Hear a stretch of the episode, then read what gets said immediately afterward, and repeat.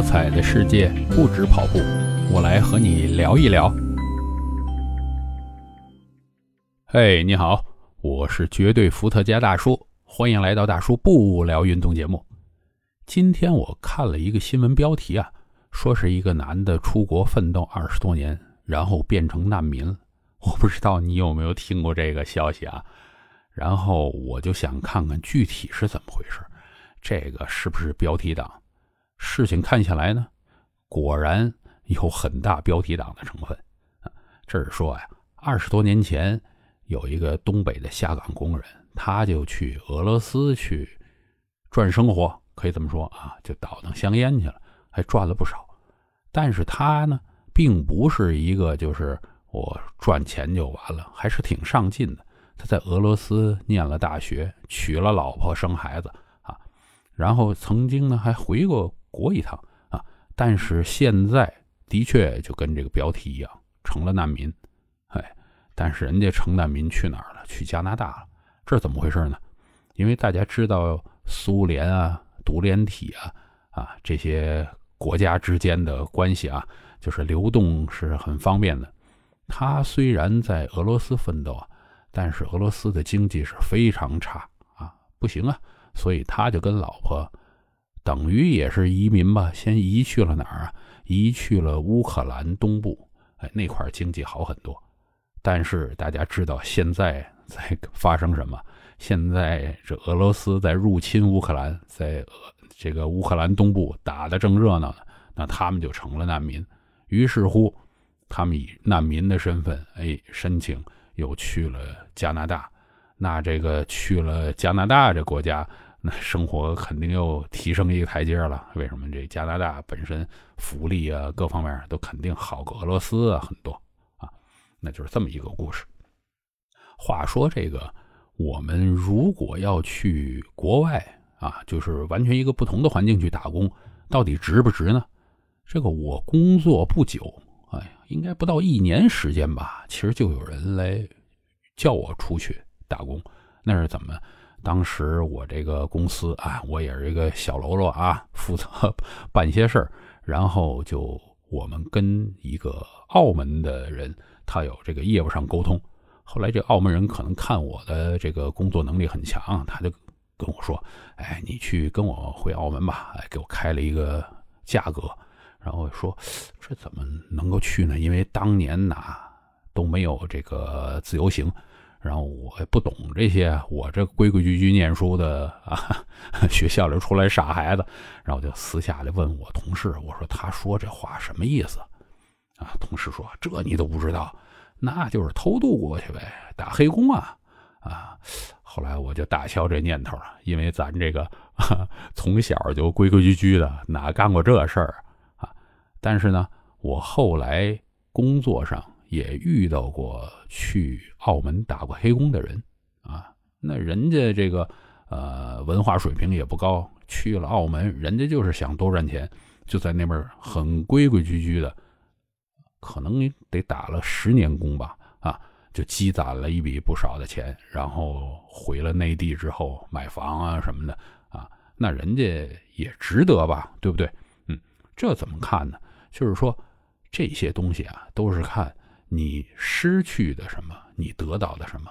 你要是像我这样，我在这边，我想着，哎，我一步一步的慢慢提升自己收入啊，然后生活在一个自己熟悉的环境之内，那我肯定舍不得去这澳门这边。澳门这边再说了，我还是一个，呃，叫偷渡过去打黑工的，那还了得？到时候被人坑了，我也不知道怎么处理，对吧？啊，我不是这种社会人啊。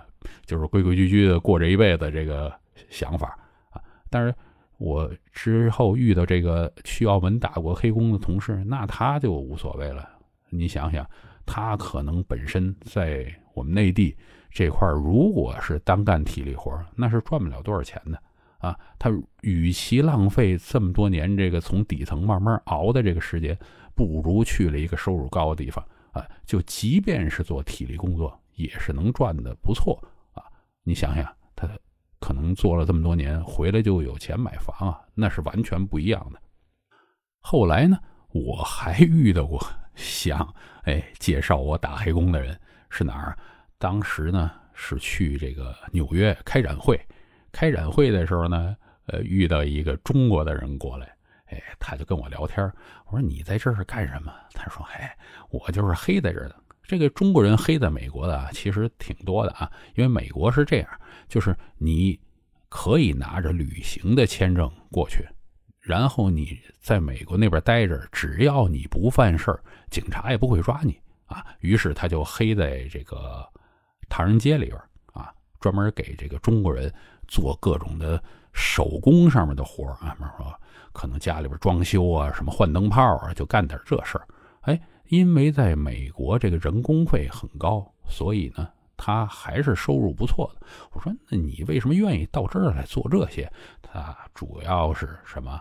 他也是东北人，他说当年在东北啊，呃，受了很多气，他就想离开这环境啊，然后到这边，他收入呢也不算差，而且他说这边这富二代很多啊，然后给钱呢，给东西都非常的大手大脚啊，他赚的也不少啊。那对他来说呢，啊，他就是非常想脱离原来的环境啊，到了美国这边。又能够直接开始赚钱，赚的也不错，所以对他来讲，哎，也是一个选择。但是你说他要劝我啊，这我就算了吧，因为我在这个国内这规规矩矩的活着也不会太差啊。你要是去美国，你说他能够给我一个什么高薪呢？也没戏嘛，是不是？所以咱们就没有动这个脑子。嗯，现在呢？这个国内的就业环境似乎不是很好，但其实全世界都不怎么样啊。最近大家也没少听国内的什么大厂都在裁员啊，但实际上咱们也看着了，美国最近这个硅谷裁员也是一批一批的往下裁，是不是哪边都不太舒服？那到底以后啊，这个小孩他去哪儿工作呢？他要不要去国外工作呢？其实，如果啊。